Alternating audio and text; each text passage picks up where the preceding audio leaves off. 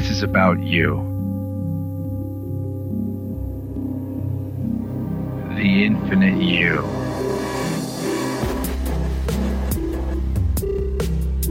The part of you that can't be seen, can't be smelled, touched, or tasted.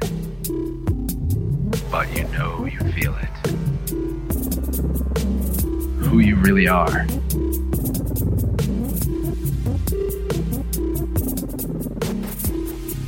In a world lost to confusion, a universe that's partly illusion, when we look for meaning, we often simply find more delusion.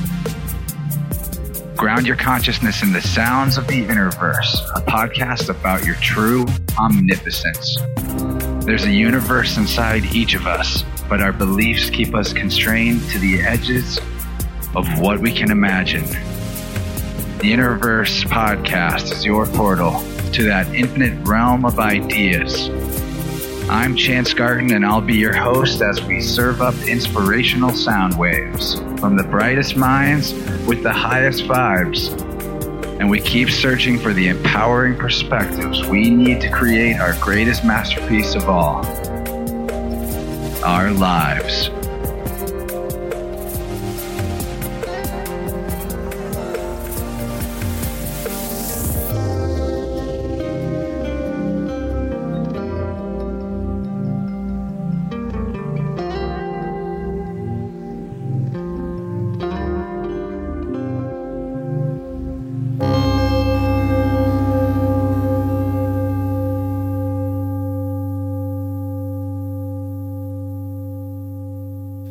What's up, tribe? Welcome to the One Within All, to the Innerverse podcast, your portal to the pleroma of infinite possibilities we call the imagination. I'm your host, Chance, and I've got an intense and knowledge packed show for you today. Although I know all the good folks out there listening are seeking their own path to personal harmony, I think we can all agree there are some major stumbling blocks in our society that seem to limit the health and wellness we can achieve.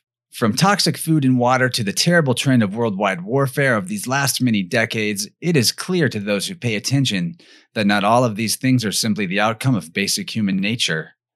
It falls on us to recognize the flaws in our thinking and behavior so we can individually return to full creative sovereignty.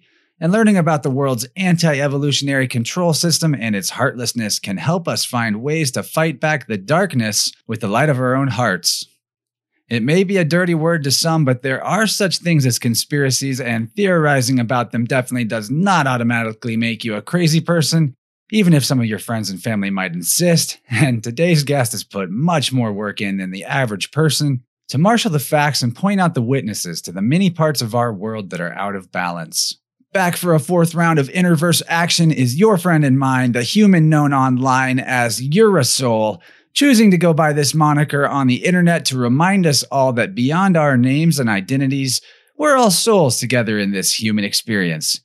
In our previous talks with Yura Soul, we've discussed emotional healing, heart centered living, animal rights, UFOs, his social media channel Ureka, social media censorship and alternatives, and so many other things it would take way too long to list. This time around, we're going to be examining an article series Yura Soul has put together on a steemit.com blog over the last few years called The Whistleblowers. And we'll be talking about specific people and their stories and information on a variety of problematic topics. You can find the link to Yura's blog in the notes or go to steemit.com forward slash at Yura dash soul. And you can also join his free speech oriented social network, ureka.org, U R E K A.org, a beautifully built network blessed with the highest of intentions and best of functionalities that a social media site can offer. It pretty much blends the good stuff about all the mainstream platforms into one and allows you to do everything that you want without being advertised to by giant corporations or having your information stolen, sold, censored, or anything else that you didn't sign up for. so go check out ureka.org. Please, guys, I'd love to see you on there. And as we go forward today, don't be discouraged by the seemingly negative subject matter because creating this type of content is not just for the sake of indulging in fear porn or doomsday. It's actually a major form of self empowerment to become equipped with more knowledge. As G.I. Joe said back in the cartoon days, knowing is half the battle. And I'll personally say that the other half of the fight isn't a violent upheaval or overthrow of the power structure. The solutions are as simple as stopping certain heartless behaviors in ourselves and learning about our own unlimited power to always choose for ourselves, heal ourselves, and know things for ourselves. So, as we cover these various topics, remember that you can find links to each of the articles we discuss. And don't take our word for anything. Go check out the references and videos that are in the Whistleblower series so that you can explore on your own, or go find even more alternative information not even in these articles. The goal is to get you asking these questions of yourself, not to just listen to us dogmatically. So, with this overview, focus on shifting our awareness towards the things that we don't want happening and blocking that using our intentionality. Because as infinite and supreme creative consciousness, if we bring our awareness to these events in our own mind, we can influence them with our thoughts, words, and actions. And we can alter the timeline we're running on and realign with our primary life's purpose and path. But we've got a lot of material to cover, and we probably won't fit it all into one episode, so we better get started. I, for one, would love to make this an ongoing series, and I bet you we will because I would like to bolster my own knowledge on all of this and more and keep up with new developments. So, and also, one more time, I'll remind you that you can get the extended two hour version of this podcast by signing up for Innerverse Plus from my website innerversepodcast.com, or you can go to the link in the show notes or go to patreon.com forward slash innerverse. A small $5 monthly donation keeps the podcast growing and gives you twice as much inspirational info to intake. And you Plus members out there know who you are, and you have my eternal gratitude. Now it's time to blow the lid off these outright crazy conspiracies with the whistleblowers and Yura Soul.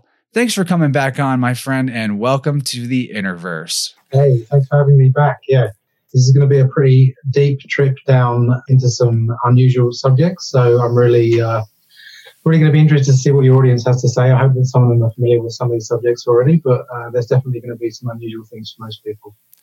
Yeah, uh, there's so many branches of this uh, octopus or whatever you would call it.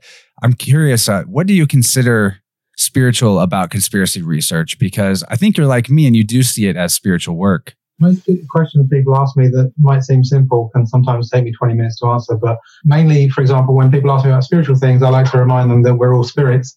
So basically, you know, everything's spiritual in that sense. You can't really not be spiritual.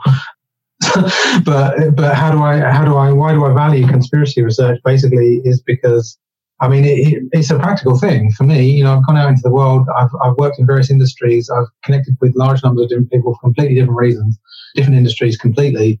And I've seen lots of different things happening, which most people don't know about, which are basically criminal and that are at the heart of large organizations.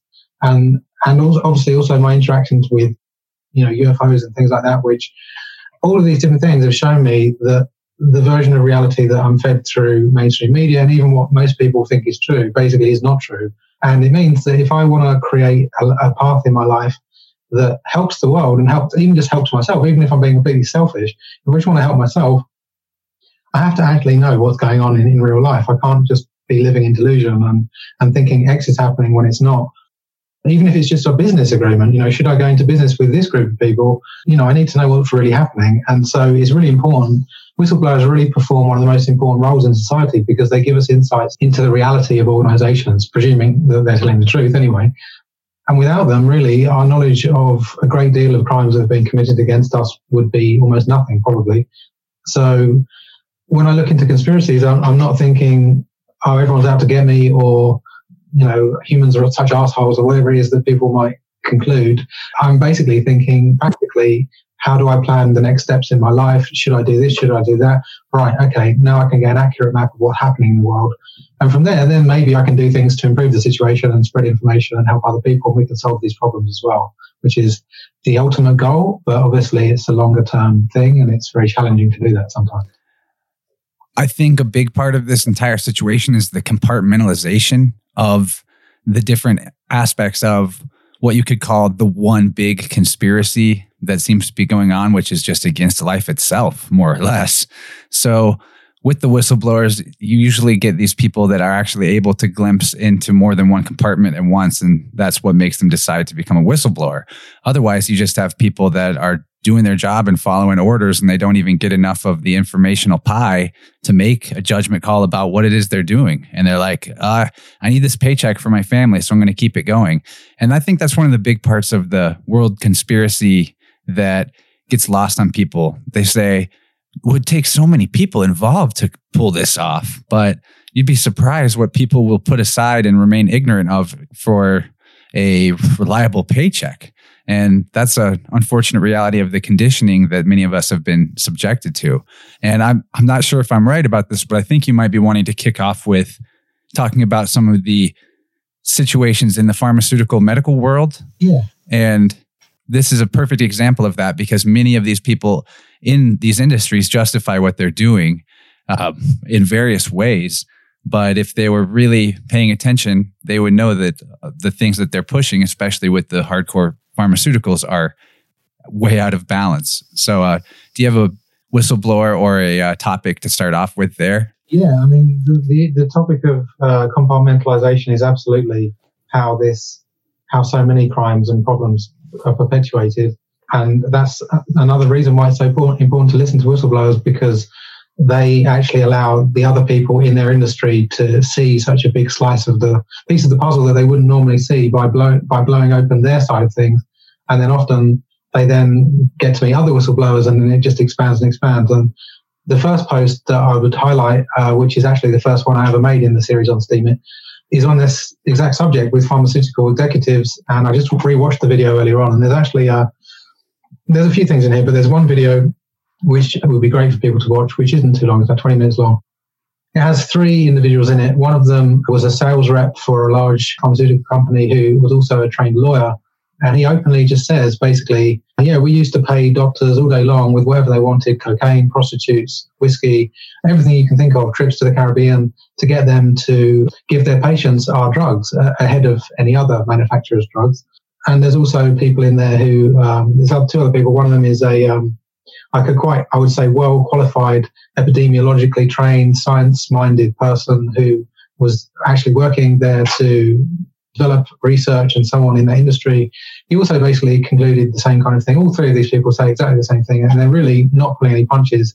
They're literally saying, you know, this industry is as corrupt as it could literally be, and basically they commit crimes on a daily basis all day long.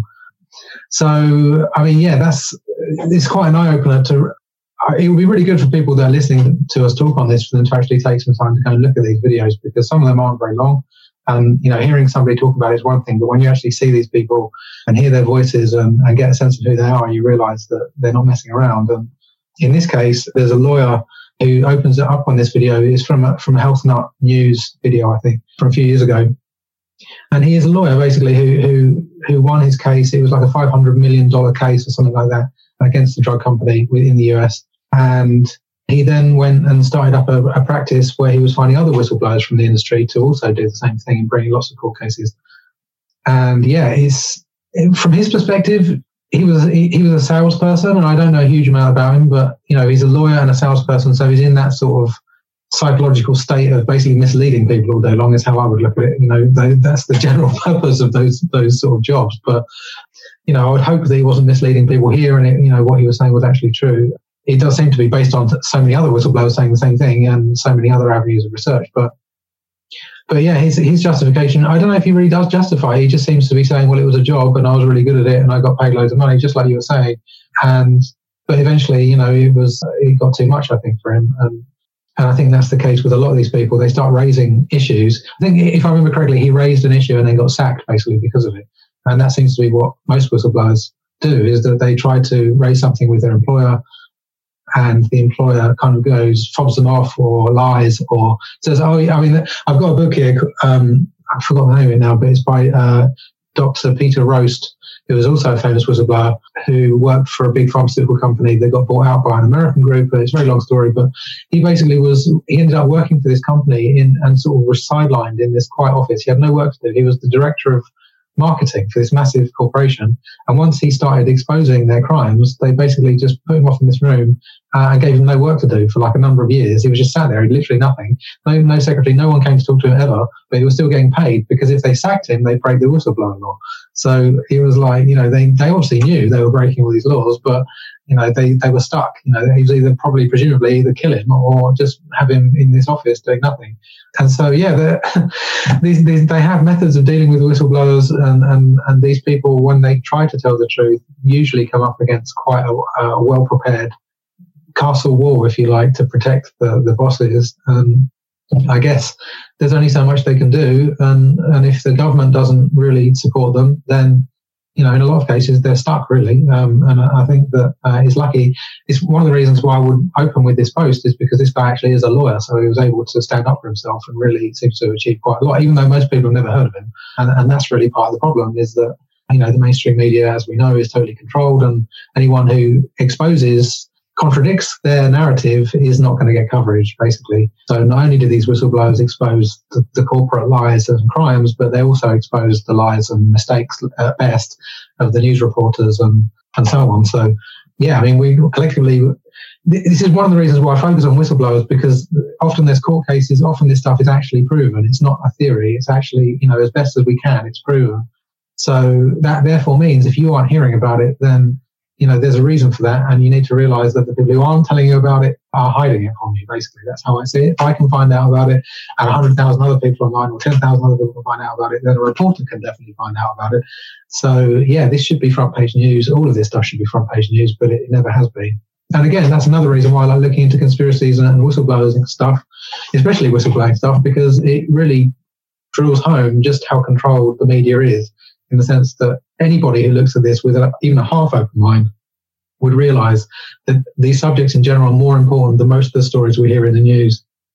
And they're proven most of the time. And they're by, you know, serious, quali- seriously qualified professional people, often the kind of people that, you know, the average person can't even argue with because they're, they're not, they don't even know that field. And here they are telling you, yeah, this crime happened, that crime happened, here's the evidence, blah, blah, blah. So, yeah, it's really I've, this is one of the reasons I put so much time into this because I realise that very few people are actually doing that. That you know, people occasionally hit, hear one whistleblower here, one whistleblower there, but I was like, well, if I'm trying to prove things to people and I can't do it using science, then at least I can get these witnesses who are substantial in their testimony and just collect them together and show them to people. And, and hopefully the people can then relate back to their own lives and realize how what they're saying might fit in with their own experiences. There's there's a couple of other medical posts in my series as well.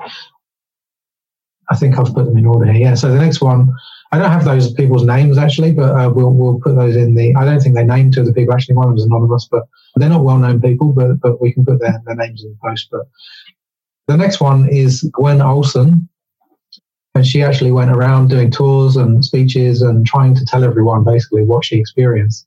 And another person that I've never ever heard of outside of um, outside of my own research, basically. If it, if it, wasn't for me looking for this stuff, I never would have heard her name anywhere, even in, you know, alternative sort of sources.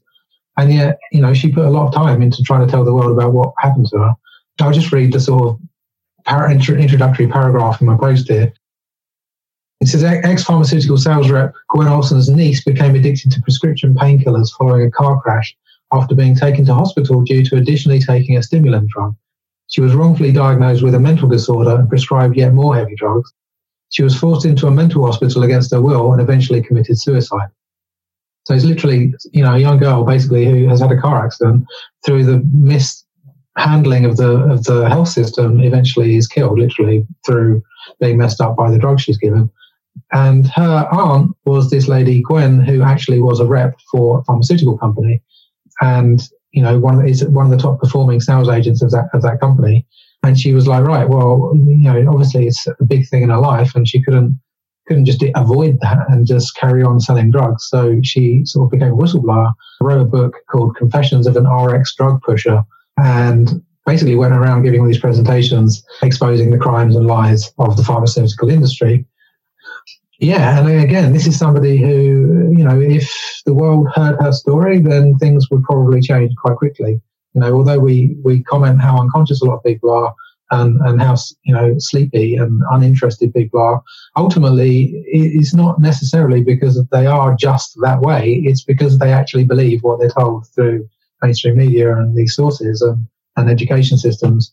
So they think that there's nothing to wake up to, if you see what I mean. It's, it's kind of like you, you've fallen asleep with an eye mask on. Well, the sun's not out. What are you talking about? I don't need to wake up. And that, that's kind of how I, kind of how I see it. So, but yeah, if we could, if, if these people definitely could hear more people like Gwen, then, you know, we would have a lot more powerful debates and useful conversations. It's unfortunate. I saw a news story yesterday of how Facebook has been pressured by various different groups to take steps to artificially limit the reach of anti-vaccination posts on Facebook. So, I mean, their response has been basically they're saying that they will make it very difficult for people to find the groups to talk about this stuff. They're not going to ban the groups, but they're literally not going to promote them. And, you know, you won't ever see the group unless you really basically know someone who's already in it. So, you know, bearing in mind that Google and Facebook carry 66% of the traffic, I think roughly on the internet, it only takes the two of them pretty much to agree to block out a subject or make it very difficult for people to find it. And, you know, that's dramatically reduced yet again the ability for people to find counter narratives to things and and stifle basically stifles free speech and yeah, I mean, people might think that what some of these people are saying is wrong, and in many cases, claims about vaccines are wrong. I know they are. Pro and anti-vaccine claims are often wrong, but that doesn't mean to say you should hide it you know, it means that as, as other people have pointed out, this is a reason to help people learn how to do research. It's not a reason to, to shut down conversation. So, yeah, again, this is somebody who, who I really think people should listen to. And, you know, I don't think we have time really to go into all the things she's talking about, but again, it's along the lines of, uh, here's some examples from, from, from the other video, because I watched it earlier on. The, the, the epidemiologist research guy was saying that, for example, drug companies, when they produce a drug, it has a long list of effects they call some of them side effects because they say, you know, these are the ones that we don't really want people to. We can't market those basically. They're not a good thing necessarily. So we'll call them side effects, and you may get them, you may not. But the ones that we want you to, you know, buy the product or use the product to try to achieve, they're the real effects of it, according to us. But he was saying that some drugs have multiple effects, and some of them can be marketed in different ways. And he, gives the example of of a, of a drug used for, to treat the eyes which also has the effect of growing longer eyelashes. And he's saying that, you know, in one version of the drug, it will be the same drug, but they'll, they'll give it one name and sell it for the eye treatment, and then they'll give it another name and sell it for eyelashes. And, you know, it's like, yeah, well, maybe your eye, eyesight will improve, maybe your eyelashes will get longer, who knows? But, you know, maybe you don't want longer eyelashes. But, but the point is, they're, they're basically saying that there's a reason for that, and that's it costs so much money to patent these drugs and get them through processes to get the government to approve them that they want to use every possible angle they can on them to get the, the money back, basically, for, for doing all of that. And if it means kind of basically misrepresenting what the drug does in order to sell more, then for them, they're going to do it. That's basically what it comes down to. I would say it goes beyond that and they're just greedy, but, you know, ultimately that's how they, how he explained it. Um, so there's all kinds of twists and turns that they get up to, which, you know, the average person, if, if they found out that this was going on, it would give them a very different angle on the industry and what they see when they go into a chemist or a pharmacist and see all these walls of pills, they might suddenly start to realize, oh, actually, this isn't this like high tech, leading edge thing that's the best that humanity can achieve for my health. It's actually this complex corporate product line that actually is quite exploitative. Yeah, so who knows how many people have died as a result of, of these practices, and you know the, the list of practices are long as I said, ranging from literally sending prostitutes to doctors to get them to prescribe certain pills that are expensive, through to totally misleading the world about what the pills do, shelving scientific studies that don't agree with what they want to say. You know, it's you know literally the worst really they could get, other than just putting poisons in there deliberately to kill you, basically. And and even that's happened apparently as well. But you know. Well, there's a reason why they don't go quite that to that extreme, right? the pattern is going back to Gwen Olson for a second. The pattern seems to be a person gets an injury, then they're prescribed an addictive painkiller, then they have side effects, usually mental side effects because our mind is connected to our body. And if our body's being chemically thrown out of whack, then of course we start developing mental problems due to that. And then so they prescribe more heavy drugs and then death usually is how that follows. But there's a long period between each of these uh, progressions in this process because it's it seems clear there's no money in well people and there's no money in dead people. The money's right in the middle. And that was in a meme or something that you posted with that first whistleblowers article where there's also a picture of a doctor who had kept every pin he'd been given by a pharmaceutical rep in his career and he had literally like a mountain of pens. so the doctors are definitely being bribed. And I will just also say it, the compartmentalization is a huge factor in just the doctor's ability to care for their patients, even if they want to. Like I've witnessed my grandmother in in the hospital a lot recently, and she has been bouncing from one hospital to another because n- no doctor can agree on what cocktail of various drugs to give her to make her well. And it seems obvious to me that the drugs are what are making her less well altogether. And if she wasn't in the hospital and she had caring family members to just help her get physical exercise and the proper type of nutrition, she'd probably start recovering pretty much on her own. And instead, everybody's too busy with their jobs and their distractions to actually ever even consider providing that care. We hire the specialist to do it, which in and of itself is crazy because you're literally hiring somebody and paying them money because you're sick. Whereas in the past, you would have maybe a family doctor that would come visit you monthly and you wouldn't pay him unless everyone was well. So do you see the inversion here? We're literally profiting off of sickness instead of profiting off of healing, which is actually possible. It's possible to be a healer that also receives compensation and and that's natural really, but this whole system is definitely far from natural. I think maybe we could segue to how the media operates in this campaign because I don't watch TV anymore, but when I do see a TV on somewhere out in the world, I'm always blown away by the pharmaceutical drug commercials themselves.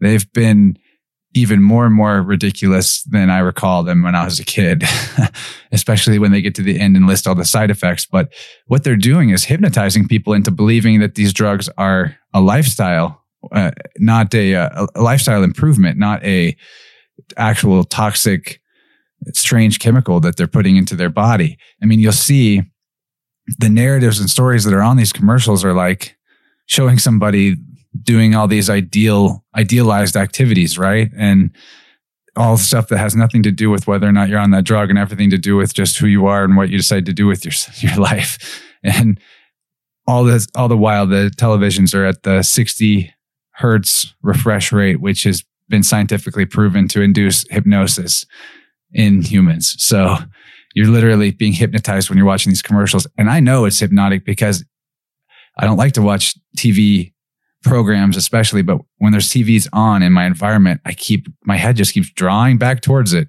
And it's really bizarre. Even though I'm like, I don't want to watch that. Pay attention to who I'm with.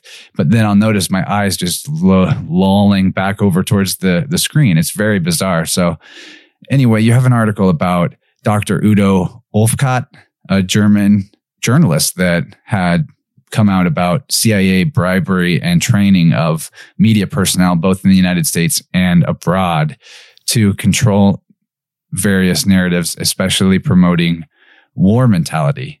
Do you think we could segue to that? Sure, yeah. I mean, ultimately, a lot of this does come down to mind control of one form or another, whether it's to make people rich or to stop you identifying them as criminals or wherever it is, there's someone somewhere wanting as many people as possible to think differently. That's really what a lot of it's certainly obviously within the media that, that comes down to, but even with the drug industry that we were just talking about as well. Uh, I mean, if you through watching those, I mean, we don't really have crazy TV adverts like that in Britain. I think it's more of an. It does, for some reason, we have rules that are different, I guess, than in America. But I have seen them in America, uh, and I mean, I would say they're they're basically trying to sell you the idea that you can't heal yourself and you know and that then means that you feel pressured and you feel kind of unnaturally terrified all the time because it's like you, you could be threatened by any illness any moment and there's nothing you can do unless you can find somebody who magically has the ability to help you. And they always seem to charge a lot of money. So basically you have to really work really hard just to stand a chance of being alive let alone thriving so that means you don't have time to then go and research health. You don't have time to actually find out the answers to these things, get healthy, and then eventually, inevitably, you get ill as a result of working too hard. So it's like this sort of self-reinforcing poison, basically, that, that, that, in the form of belief systems that people have, which these adverts and, and marketers and the system in general reinforces. And I think when I listen to politics, political people talking about these things who clearly don't, either they don't know what they're talking about or they are involved in a conspiracy. It's hard to say sometimes, but you know, they often they talk reinforcing these narratives and, and they and they, they will ridicule anybody who sort of suggests that alternatives are possible and partially, I think it's because they're trying to cover something up sometimes, and partially it's just because they don't want to be seen to be wrong ultimately. So, you know, it's like, well, these people who are trying to contradict me, obviously they either don't exist or they're not right because I'm right, and you better get used to that. Um, you know, I wouldn't be in this position in government if I wasn't right, obviously. So, keep voting, keep sending me money.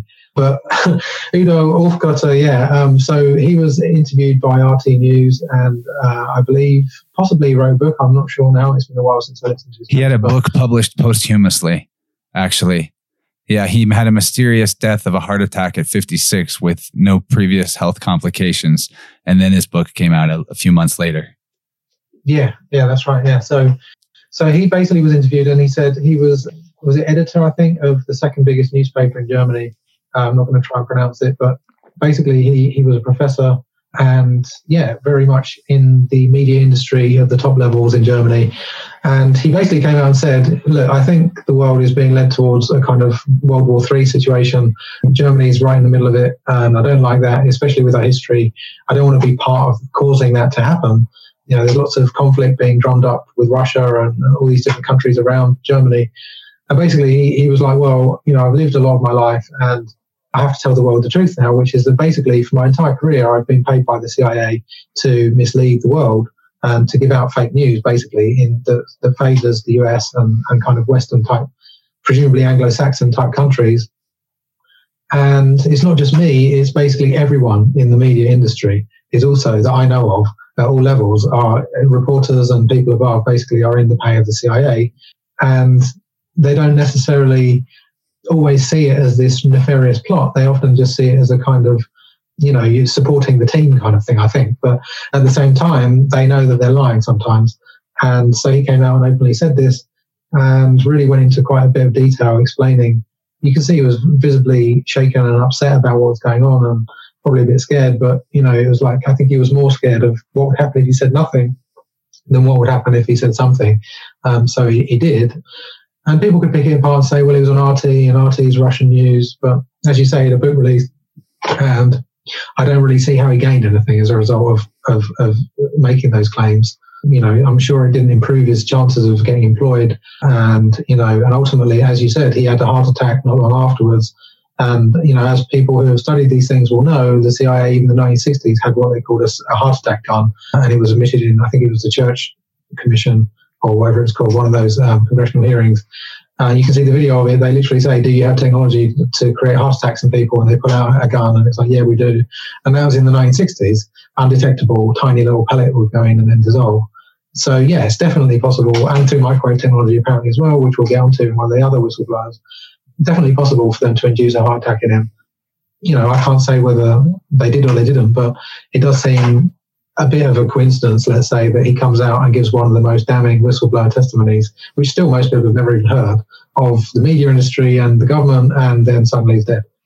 So, yeah, another one definitely that more people should listen to, especially if they are of the persuasion that says the mainstream media is is uh, honest and most of the time, and the, the stories they hear about the American government are true, and you know we should we should just you know get on board and go and kill as many people as possible that they say uh, because they're probably right. Uh, which is fortunately what a fair percentage of people seem to think. I see happening in the United States right now something you might not be quite witness to because you're over in the UK is with this whole President Trump thing.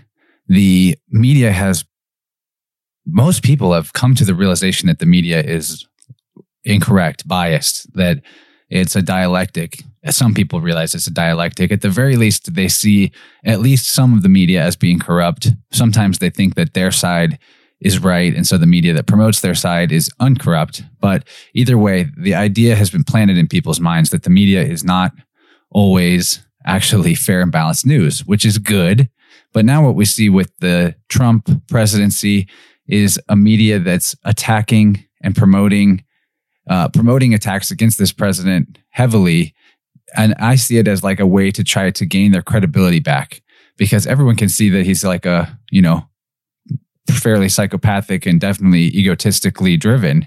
And so by at least some of the percentage of the population seeing on the media that they're they're going after this guy, they're gonna they're really showing him to be the the dirt bag he is or whatever, then at least some small percentage of the people are now right back on the bandwagon of being invested in the news and actually believing what it is that they're seeing. I think it's kind of like a last ditch attempt to salvage the operation because from my perspective here, it's completely the house of cards is falling apart pretty quickly with mainstream media. And that's why we're seeing so much heavy censorship of alternative media on the mainstream platforms. I mean, they're just trying to make YouTube into the next CNN, you know, or whatever uh, cable delivery system. And I mean, you see this in YouTube big time. Weird stuff like unbalanced reporting on issues that's clearly corporately driven. Like uh, my YouTube feed is full of all these videos of people claiming to be ex vegans who claim to almost have died from being a vegan and why you should never do it and being a vegan is terrible. And while they're at it, they never once admit to any type of emotional compromising feelings that have come about because they were vegan, now they're not, and they regret that they're forced to eat animals because they were dying. No, it's very cold and callous and there's no there's no emotional connection to what they're doing at all. And to me it seems like they're probably a lot of them are just being paid by Tyson Chicken or McDonald's or whatever because those are all the biggest advertisers on YouTube besides the drug companies. So the CIA connection though is the most interesting thing and I think we could say more about how that actually operates, how these uh, guys like Dr. Ulfkotte are unofficial sources, I guess you could call them. I can't remember the exact phrase he used, like unofficial plant, something like that, in that they will not be claimed as a CIA resource if they do come out and blow the whistle or get caught in a lie or something like that. But they're still being fed things like bribes and given trips to the United States if they're overseas correspondents and being shown a good time and all sorts of stuff like that because they they know that they'll keep getting the good perks if they keep telling the stories that they're handed and they don't step out of line. It's very similar to what's going on with the doctors. The bribery and the corruption is definitely through the the greed channel. It seems to be the greed is a big part of all of it. I think underlying all of it is it comes back to what we've talked about in other sessions, which is a lack of empowerment in the average person, basically. As soon as, uh, basically everyone, really, but as long as you don't have the power to con- well, I don't like the word control, to guide your own life and actually solve your own problems, then you're dependent on other people to do that. And that's where, you know, that's where all this stuff allows a doorway into your life for these people to to influence you in ways that other people want to happen. And it may be that you have a good relationship with a doctor, but they're heavily targeted by lots of nefarious people, and eventually the trickery gets the better of them.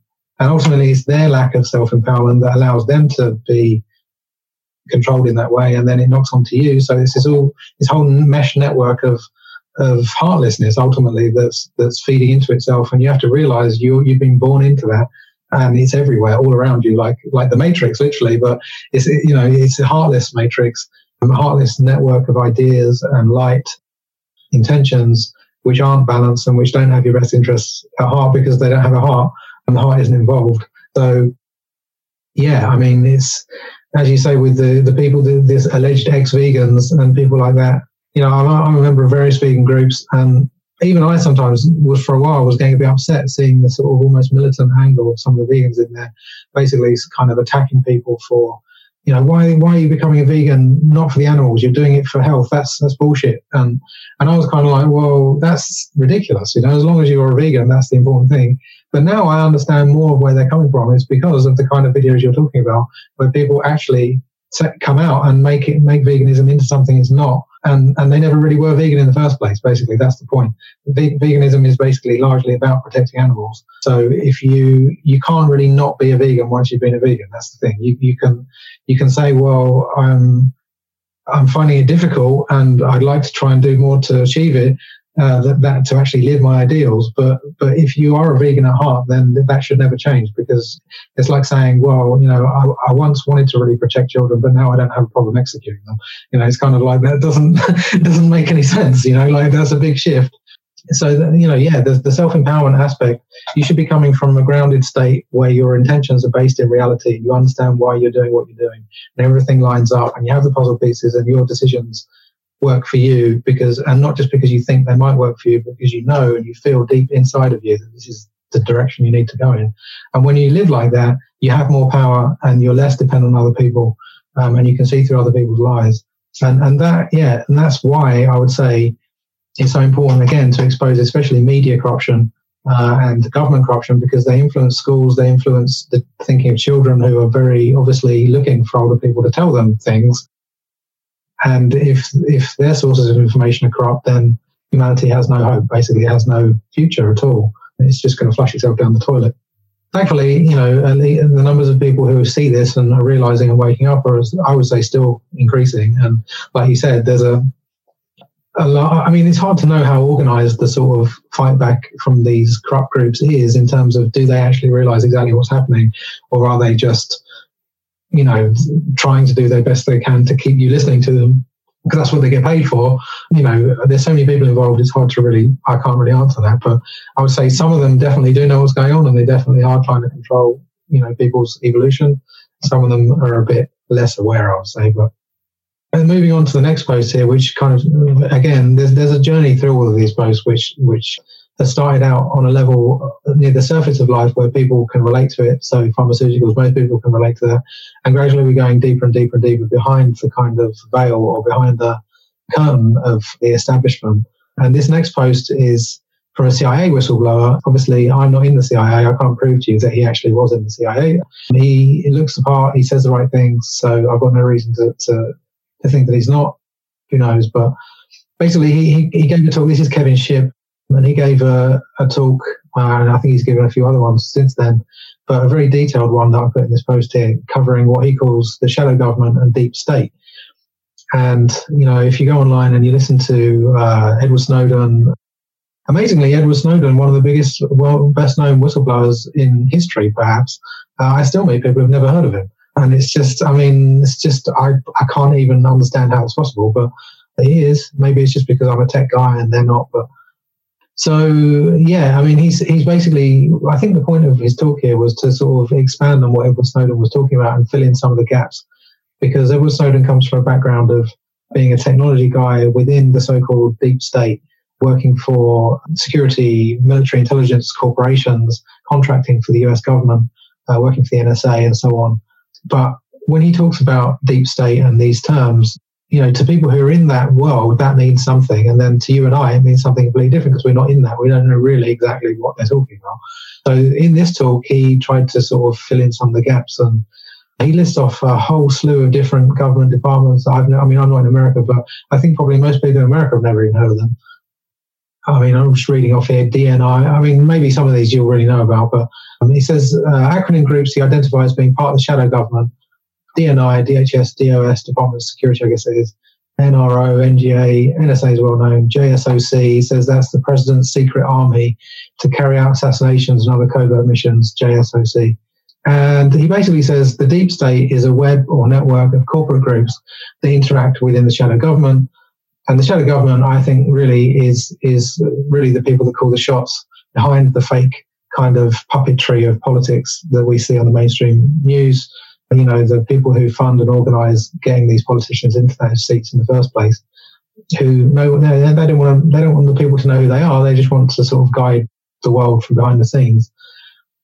So yeah, I mean, you can go online and type this kind of thing and you'll get millions of pages of people talking about all this stuff and lots of theories and lots of ideas and probably you know who knows 50% of it's completely wrong because it's how would you know at the end of the day unless you're actually there behind the scenes you're just guessing up to a point but but this is a person who says that he has been there and he's, he's allegedly and giving you a huge amount of quite specific details as to what's going on and as we go into more of the whistleblowers we'll get more into more specific people who have got very specific experience who are well known. In fact, some of them known to be accredited. They're not like shadowy CIA, CIA people.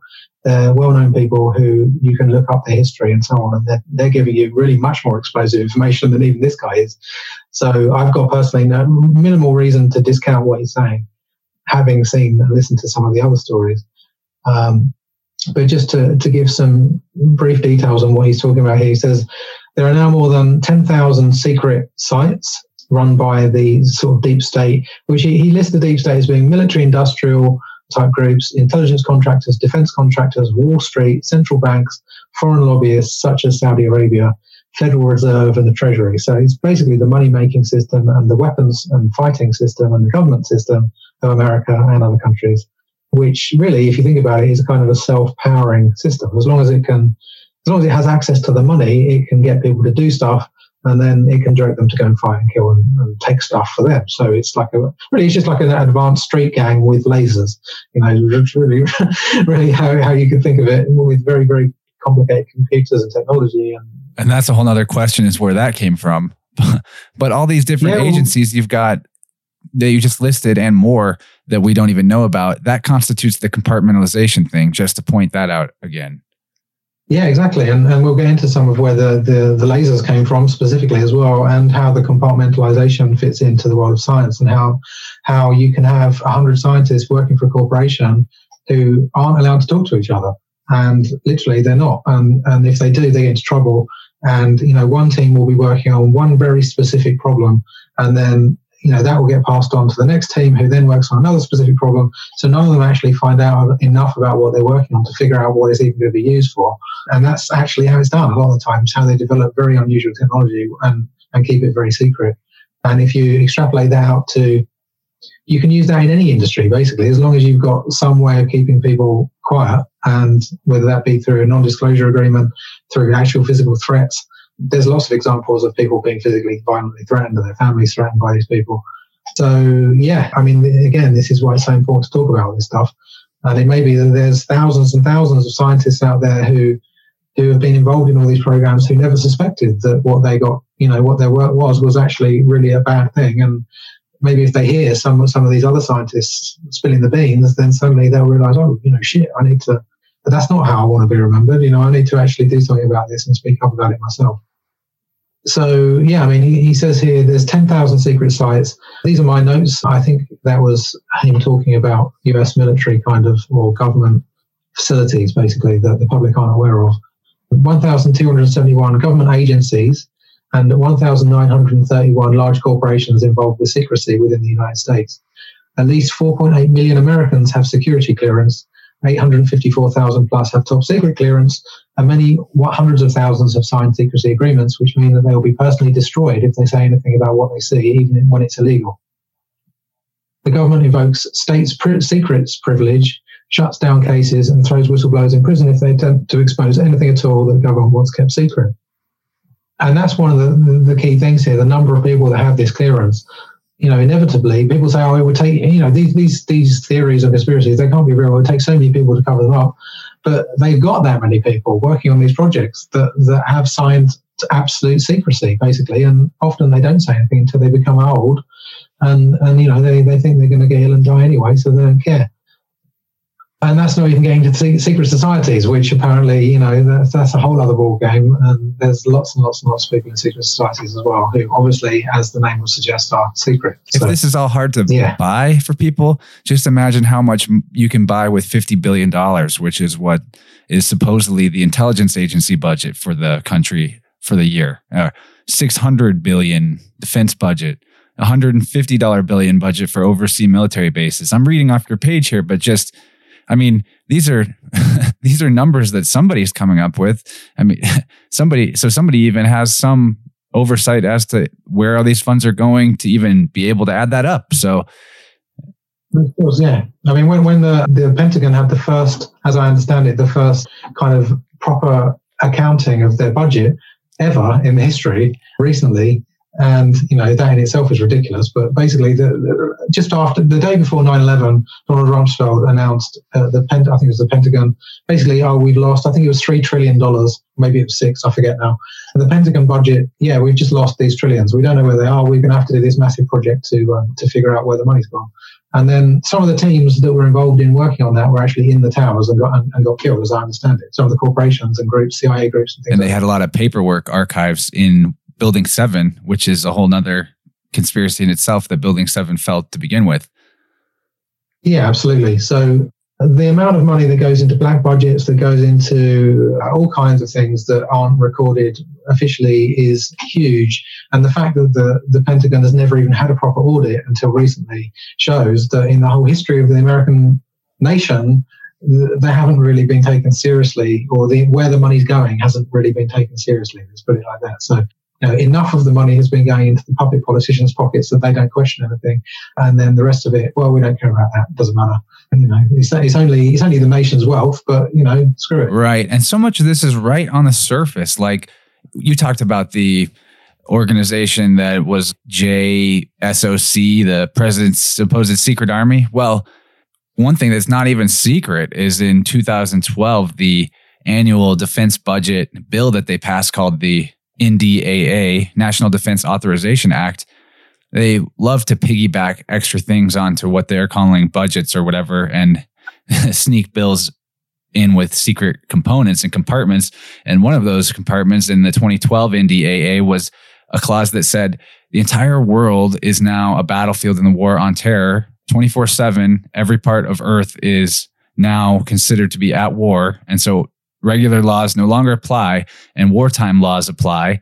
And also, that means the president has authorization to detain, interrogate, or execute any person in any country on earth, including the United States, whether or not they're a United States citizen, at any time without telling anyone what they did or ever returning them or even giving a body back. So that's actually codified into law and has been since 2012.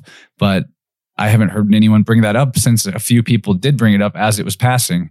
And that's just, that's right out there in the open. And, and that's not even a conspiracy. I remember that, and and yeah, you're right. I haven't heard anyone mention it ever since then either. And I think for me, when I heard that and other things like it, I was just like, well, there's no point in even paying attention to what these people are doing anymore. They're they're basically they've gone way over the line of trying to pretend they're actually doing anything that's real or or kind of you know in line with what they're meant to be doing. So basically I just have to write them off as being like a criminal gang, and that's it. And they they're going to say it doesn't matter what they say. They're they're, they're going to do whatever they want anyway. So yeah, I mean maybe maybe that's it. Maybe a lot of people just think like me, and and they've just kind of realised something like that, whether it's fully conscious or unconscious, and they've basically just given up, and they're like, well.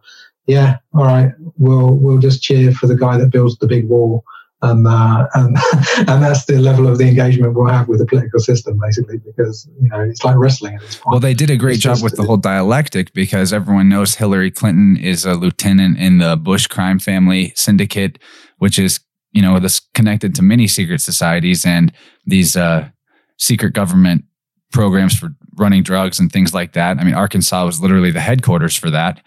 But you actually mentioned when we were talking about missing budgets and stolen billions, you brought up 9 11. And I thought if we could touch on Susan Lindauer's story real quick, because among the thousands sure. of whistleblowers to the 9 11 event, I think it's worth getting in a, a little bit about her while we're still in the free hour so that we can make sure and mention that that event itself was foundational to many of the trauma based mind control things that we're going to talk about later. Sure, yeah. I mean, just uh, I, I, forgot that you have the free hour and the non-free hour. So, for the benefit of everybody, maybe who isn't aware of what's going to be in the the rest of the session, there's going to be a whole bunch of stuff gradually getting through from 9/11 through to the government issues, eventually through to NASA and through to kind of Nazi infiltration and the space program and military ET bases. You know, you name it, is going to go right off the edge of, of, of things at the end. But at the moment, we're still with things which are on the surface and that anyone can check out. And, and for example, Susan Lindauer, she describes herself as a CIA agent, basically, or asset, I should say. And she, at the time of 9 11, was working, I don't think exactly what her job was. Ultimately, she was working very high up in the government and she ended up being involved with negotiations with Iraq, I think at the end to do with the war and so on previously. I'm, I'm, a bit confused about all this myself. I haven't listened to it for quite a while. Oh, I can I can recap her story real quick then, and we can just talk on okay. the elements. Essentially, what what sure. I gathered from looking into it after you sent me that whistleblowers article was that she was involved in the 9/11 strategy to create the pretense for war in Iraq, but unknowingly so, compartmentalization again, she was sent there to gather evidence that Iraq had involvement in a potential plot to fly planes into buildings in the United States. And for whatever reason, the members of the Iraqi government did not play ball with this. They maybe they didn't get the memo from their secret society brothers, or they just decided they didn't want to engage in this farce. But she was not shown any evidence of this plot. But she was supposed she was told she was definitely going to find it.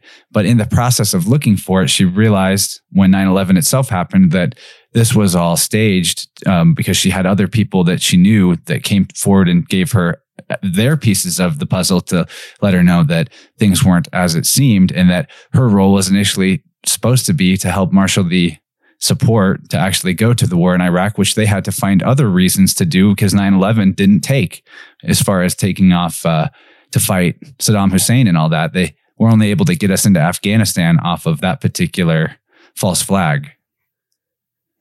Okay, I mean, I've, I've listened to her full speech about three times, but this is over a number of years, and there's a lot of information in there, and it's uh, I have definitely forgotten some of the details of that, so it's good that you, you recap. Hopefully, I got it uh, right, but it's something along those lines. Essentially, I mean, I remember that that she effectively tried to. I mean, I'm just reading here from the post. The U.S. government detained her in a military base for a year. This was because she, I think she must have I can't. I don't remember her actually trying to challenge this stuff, but she must have done. I don't actually remember that part. But basically, they did try and silence her and put her in, a, arrested her and put her in a cell and tried to sort of drug her up effectively uh, to silence her. And it took a lot of work from I think it was a, a boyfriend, a lawyer at the time, to actually challenge the court. And basically, she said this was this was George Bush and, and their team basically trying to silence her specifically, as I remember. And apparently, in her own words, she only ever got out of there alive because the judge who heard the case basically wasn't corrupt somehow magically and looked at it and just said, "This is wrong. You know, you can't, we can't do this to this person." And so ever since then, she's been trying to tell the, tell the story. So I've got like a, a bunch of bullet bullet points here, which are some of the things that she said. Mohammed Atta, alleged hijacker on 9 11, was a CIA asset trained and actively supervised by the US government. The pro war cabal in the US government actively helped a pre existing terrorist hijacking plot to manufacture a pretext to go to war with Iraq, which is what you're saying. The World Trade Centers were wired for demolition using thermite in days prior to the attack to dramatically increase the results of the planes crashing into the towers which is also what the remote viewers, the Farsight Institute, and they found thermite residue well. in the what little debris was allowed to be kept. Some people don't even realize that all the steel girders and all the debris was carted off to China within weeks of the uh, incident itself, and very few people got to inspect it. Yeah, yeah. I mean that, that thermite thing is a bit controversial, as you can imagine. There's lots of people that say no, that's not that's not right. They're not in there, or it's something else. But but definitely the iron and, and, and waste material, the, the then demolished material definitely was carted off and removed from the scene, which is basically evidence from a crime when you get down to it. And they just, it was like, oh no, we just get rid of it super quickly, like a massive, endless, like line of giant trucks carting all this stuff away. They've just managed to whistle up out of nowhere. You know, I mean, even just achieving all the trucks would be quite a feat, and yet somehow they managed to do that very quickly. So yeah, it looks very, very dodgy. Uh, even at the at best, it looks very dodgy. It says the GPS signals in the vicinity of the planes were being boosted by a form of technology that made phone calls possible, suggesting perhaps an airborne form of help from the military. So there was an AWACS plane, I think it is, where they have the massive uh, circular, it's like a big 747 with a massive piece of technology on the back of it. It's like a big circular discus shaped thing. And people actually at the time, I remember people said, "Oh, we saw there was this white plane, this big white plane flying around near the Pentagon at the time, and you know we didn't know what it was." And then that went a bit quiet, and, and then people sort of focused in on it. Said military people "So, "Oh no, that's an AWACS plane." Yeah, why have you got this electrical, you know, warfare device flying around that could probably boost, you know, phone signals? People have pointed out, how did these airline, how did people on the flights and the airline, people on the on the flights in general, how did they make these calls to the ground when that's not actually possible? You know, above a certain height, mobile phones don't work. Uh, and this is, you know, proven over and over again. You've got an airline uh, as another whistleblower, well, she's kind of whistleblower, whose name escapes me at the moment, who was an airline hostess who really did a lot of work into this and wrote a book on it, basically showing how a lot of the, the claims regarding all of this stuff are impossible, unless you've got something like what Susan's pointing to here, which is technology that actually makes these things work, unusually. So she says here a CIA handler received $13 million personally that was intended to be used to gain Iraqi cooperation during the 9 11 investigation. So that was like a payoff. She knows a pilot who shot down one of the airliners who was in jail at the time of speaking. So, so this is interesting because there was this hackers. I don't know. Did you see that the, the, the hackers recently who, who released a massive dump of data on 9/11 from, they hacked a bunch of uh, lawyer offices and people like that and collected all of these notes directly relating to the cases behind the scenes that were meant to be secret. And they basically published them to the web, but encrypted, and they tried to blackmail the companies. So it wasn't like, you know, oh, we're hackers for the good of the world. Was like, no, we're scumbags and we're trying to get as much money as we can out of these people. But the longer they don't pay us the blackmail money, the more documents we're going to release to the world. Um, and the government moved to block them from most sites. They were on Steem for a while, and uh, you know, so we got to see some of the data that was released via the Steem blockchain. And one of the documents in there that I saw related to it was one of the only documents actually that was actually particularly interesting out of all of it. It said it was like an official insurance company document to do with one of the claims, and it said to the effect of you know, if this had happened, if that happened, you know, in other words, if what it was was the the various defendants in the cases were trying to apportion blame onto different people so that the insurance would go their way. So they were saying, oh, it's the airline's fault, uh, airline's fault, or one group would say it's the airport's fault, or whatever it was. And they said, oh, well, if the airport people, the security people have done this, blah blah blah, and this happened, this happened, then this plane could have been shot down. Although this this plane could have been the result of gone down as a result of military action, like the one over Bakersfield did.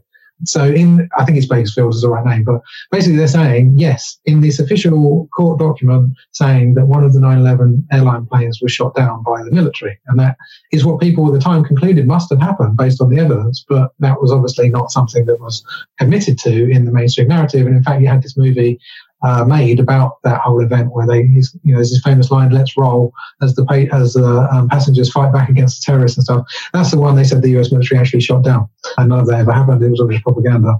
So what she's saying there fits in with that, and this was years before you know we had any other evidence of that stuff.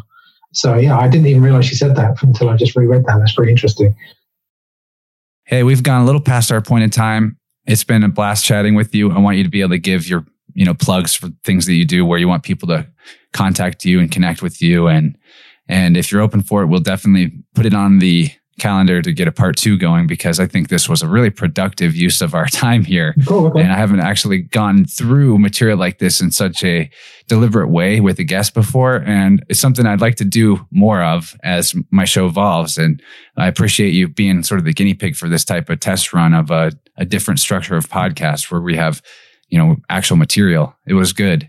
Excellent. All right. Yeah. So, um, as always, people can find me on uh, ureka.org, which is my own site. It's ureka.org. And I'm, I'm updating that at the moment. We've now got audio video chat. So, it's a social network and it's focused on healing, balancing, and evolving in general. It's uncensored and it's free. So, uh, it's kind of what a social network should be. You can also find me on the Steem network, which is numerous different websites, steamit.com, steempeak.com, and so on. And I believe you gave the link already. So those are the main places you're going to see me. Very good. Well, thanks for talking to me, man. And anything you want to close with? Let people give people maybe a little bit of a positivity injection after all the muck that we've just been traveling through. Absolutely, yeah. I mean, it's you know, with, with when I, when I was uh, very young, I realised, oh, maybe what happens if I focus on all the worst things first? Well, maybe if I do that and then I really solve them all, then all I have left is really awesome things. So that that was basically my logic was that you know I can't really feel at peace and enjoy life while all this bad stuff's happening. If I can fix it, then I know that everything's going to be great. And that's basically why I do it. It's not because I'm obsessed with problems or negative or suffering or anything like that. It's because I'm trying to solve them ultimately. And, and you need to look at the problems to know how to solve them. And, and if people look at all these subjects, it may be that only once or twice in their life they get to make a choice that's different that as a result of learning all this stuff that but you might you know who knows you might save someone's life just by actually knowing oh this you know some of the things we've been talking about so especially with the healthcare and medical stuff. I mean, yeah. I've been watching people die that I know, and it's hard to do because they won't listen sometimes to uh, the fact that there's alternatives. And then even there's a whole can of worms that the alternative health stuff isn't always what it seems either. So, yeah. Yeah, yeah. I mean, you, you have to go to the core principles, which is yourself, doing your inner work, strengthening your connection to the universe, yourself, source, God, whatever you want to call it, your higher self, spirit. Th- that's the answer to most of this stuff. And, um, you know, that, that is more important than studying the conspiracies. But, but what, as long as you're doing that, then when you look into the, the events of the world as well, you can have extra insight and it should help you. Very well said. Well, I think we'll wrap this up then. Thanks for being with me, man. And everybody go check out Yura Soul's blogs and also sign up for Ureka. And please send me a friend request there so I can know that you're on board. I'd love to see you guys surge into that that network. And thanks for being with me again. Like I said, Soul is a a foundational staple of Innerverse now. we've had you on four times and now we've got plans for a part two for this whistleblower series. And you just let me know if you ever have, uh, if you ever need anything, man, I'm, I'm happy to help. I'd love to share anything you need shared or if you have a, a cause that needs championing that I can get on board with or, or whatever. I, I appreciate our, our online relationship we've formed over these years of doing some podcasts together. And I look forward to solving these problems together and with the audience. Excellent, thank you. Yeah, likewise, and uh, yeah, I'm looking forward to working more with people that I know online and uh, in the next, you know, in the coming future. So uh, definitely, we'll we'll think of something creative and awesome. awesome, man. Thanks, and we'll see you later. Cheers. Gotta do a feature with my brother to kill these creatures that we feeding. Call them fiends and call them devils. Whatever you want is a we go. Thinking God just not gonna solve a problem. Sorry, mama, you need that mana. Know we plant seeds and give them water. We heal a trauma cause you no longer the beings that existed then. And we different things, prison kings and queens. On the griffin wings, my dreams are realer than reality. Always know that life will challenge me, changing me and how I use my being. I gotta stay balancing my projection of my thousand beings. I hold his prayers purity. All the stairs so furiously. Chronos never burdens me. It send us up your boundaries. It's what I ought to be. The best being I could ever be. Angels training me to their favorite deity. It's not competition. And this is unity. This is unity. Yeah, this is you and me. Everything we do in peace. Yeah, we live our dreams. This is unity. This is you and me. Everything we do in peace, yeah, we live our dreams. This is unity, yeah, this is you and me. Everything yeah, we do in peace, we live our dreams. Yo, unity, yeah, this is unity. It's mindful expansion. Peace, yeah, we live our dreams. Awoken from a dream that I was projecting. Respect to my bro Benji. Happy spring equinox to you guys. I don't know about you, but this time of year makes me feel extra jazzed up and powerful. I love it when the ram sun takes on in the sky that beautiful Aries energy. And right here now on 321, as I record this outro, it is basically right at the equinox of the equinox because it is twilight. The sun's going down. I got out there and charged some crystals like a proper hippie and went on an awesome walk and just got a lot of sun. Even did a little like breath work and meditation out there.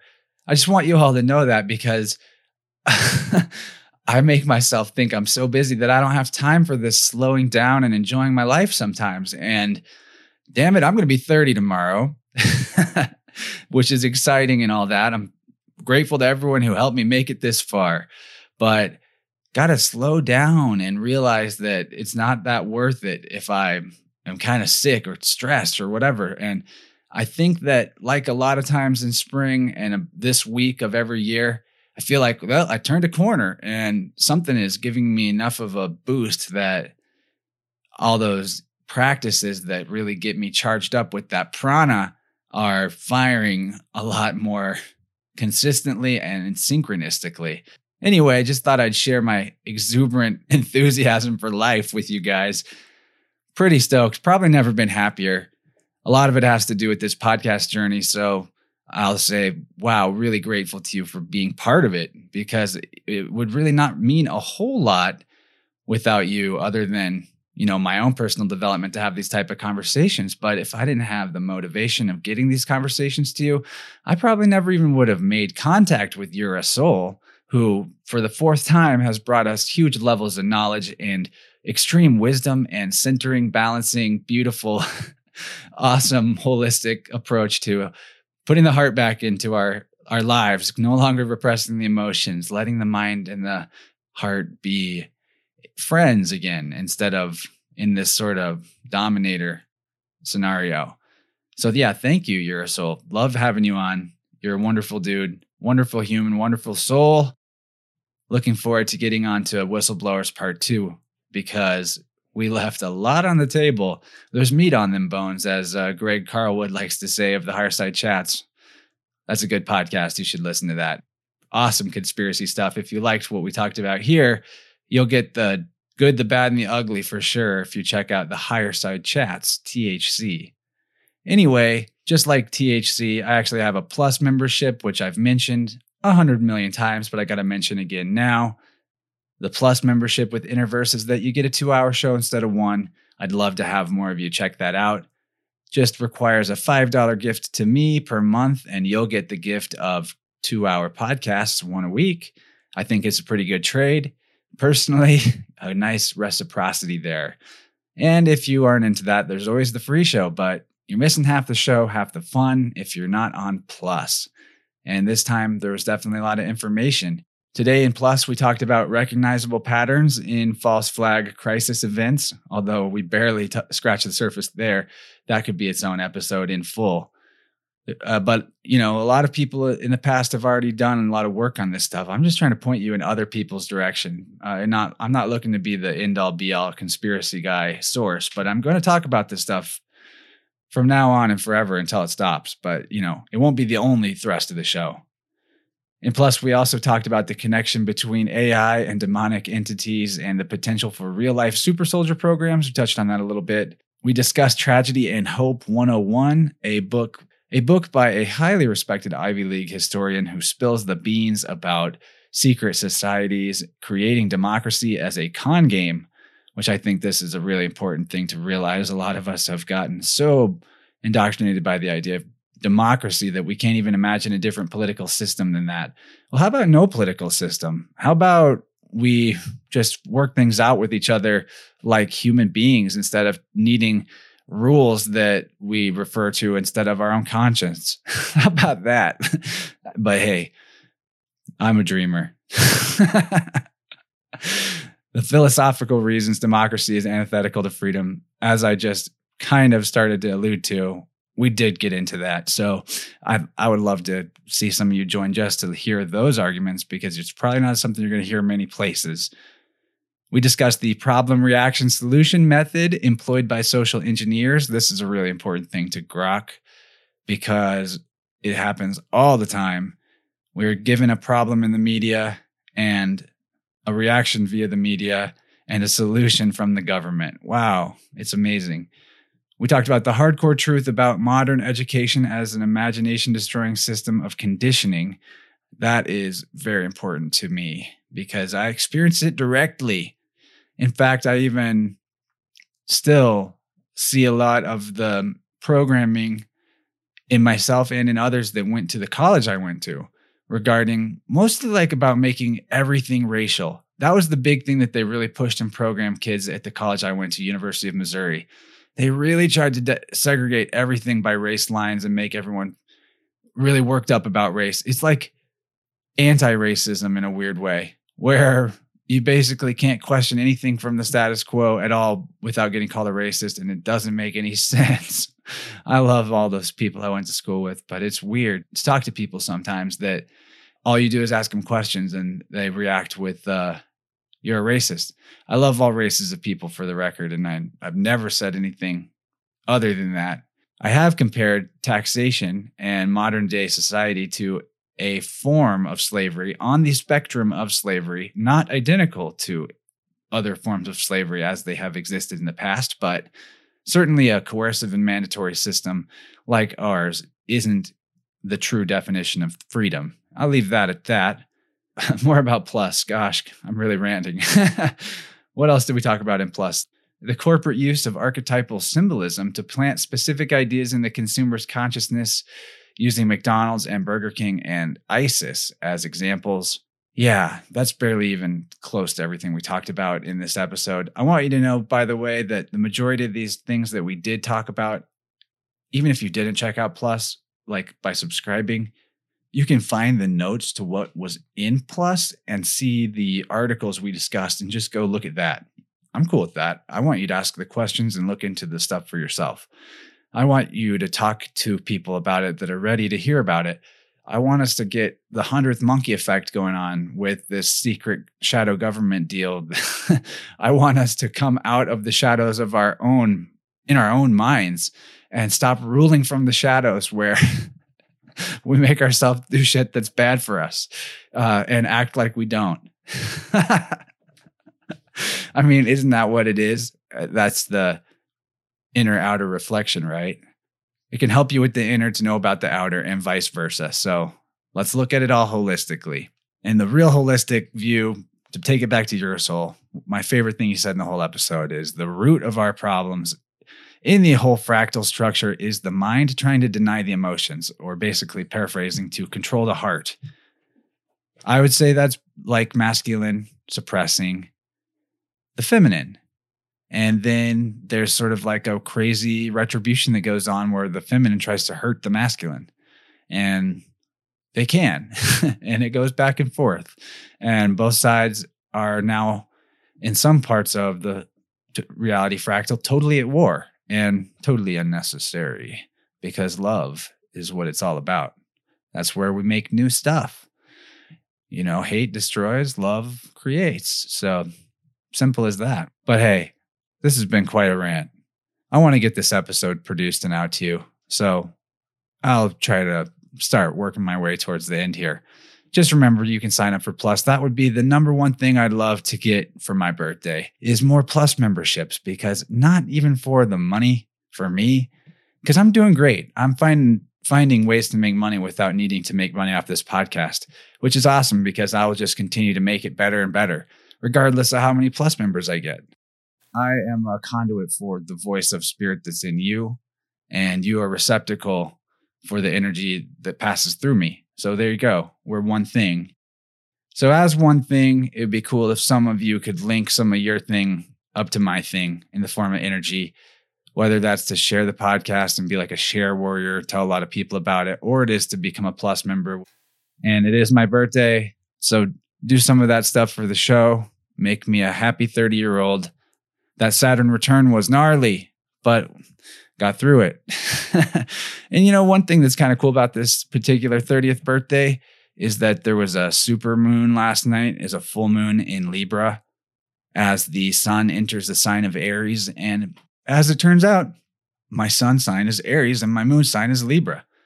So I'm literally I'm literally in my exact power right here. And that's a very balanced, anti polarized type of energy because those two signs are on the opposite end of the zodiac from each other. Anyway, I think it's a really cool time.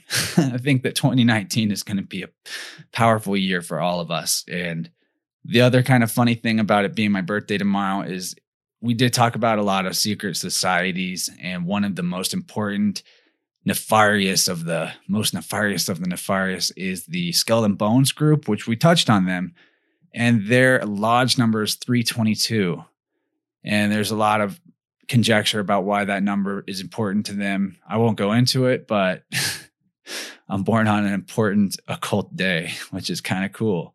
And I like this type of birthday. It's right at the beginning of the springtime. It's right when that solar energy starts really rising. So I hope you guys are feeling it too. I want to also let you know that if you get in the show notes and check out the links, you can find links to Wisdom Traders, who did the intro music that I play for this show, and the outro songs by Mindful Expansion, who I found a Costa Rica artist that I found really recently. I believe he's from Canada, from what I understand, but show that homie some love on SoundCloud. He is blessing lives with his words. no doubt. Like for real. I love hearing his stuff. I just found it and it's blowing my mind. So go show some love to Yura Soul, join ureka.org, follow Mindful Expansion or Wisdom Traders both on SoundCloud. Subscribe to Innerverse on everything, everywhere, and become a plus member and tell everybody about it and buy a t shirt and have yourself an awesome life till we talk next. And we will, because I've already got those episodes recorded and more on the calendar. We're going to keep going. Thanks for being with me. I love you all. I love myself. I love life, wholeness, and balanced vibrations, my friends. To hit a target in this manner is to exercise the inner strength. Indeed, there are two kinds of strength. The outer strength is obvious. It fades with age and succumbs to sickness. Then there is the chi, the inner strength. Everyone possesses it too but it is indeed much more difficult to develop. The inner strength lasts through every heat and every cold. through old age and beyond. With the pen, I create my beginning and end. Now let me begin again send you into Zen. Just breathe and ascend. Let reality blend as the words mend your mind. Close your eyes, feel yourself aligned. Visualize the spine. What do you find? Feel the energy rise into your prime. Purified inside. One body, one rhyme. Yeah, one rhyme. Always in the right place at the right time. Sync with the divine, connecting while I climb. Reaching back down, lifting others up. Yeah, that's what's up. Ability to respond to any given situation. Immortal beyond in stillness, observation, soul, communication, consideration for every living being, compassion for what I've been seeing, giving life a meaning. This ain't me speaking, just a soul dreaming, let go, and now I'm receiving everything I've been perceiving. Yeah, I breathe in and know, riding on these waves, flowing in a stream, man, I'm flowing in a stream. Life ain't what it seems. Woke up from a dream, now I'm everything. Woke up from a dream, now I'm everything.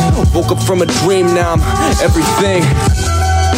We're talking about knowledge that actually would be rather useful to the preservation of one's soul across the continuum and the chasm and all the other stuff that seeks to rip it apart. In the fourth dimension, the most difficult thing is to not allow your powers to actually consume you by the utilization of your powers in order to cause phenomena in the physical realm, in order to keep increasing your power and strength to battle these forces that have in themselves gotten started billions of years, even even further, before you even understood what was going on or understood what was going on.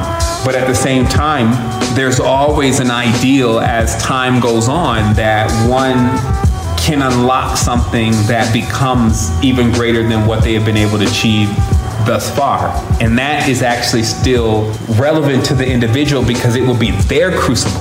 It'll be their chamber that is responsible for trying to hold that force. You see? So if that force, meaning that in the alchemical formulation of the person's consciousness, they can actually become a container for the greatest force that's ever been revealed to this reality. But they would still be responsible for containing it. You see what I mean?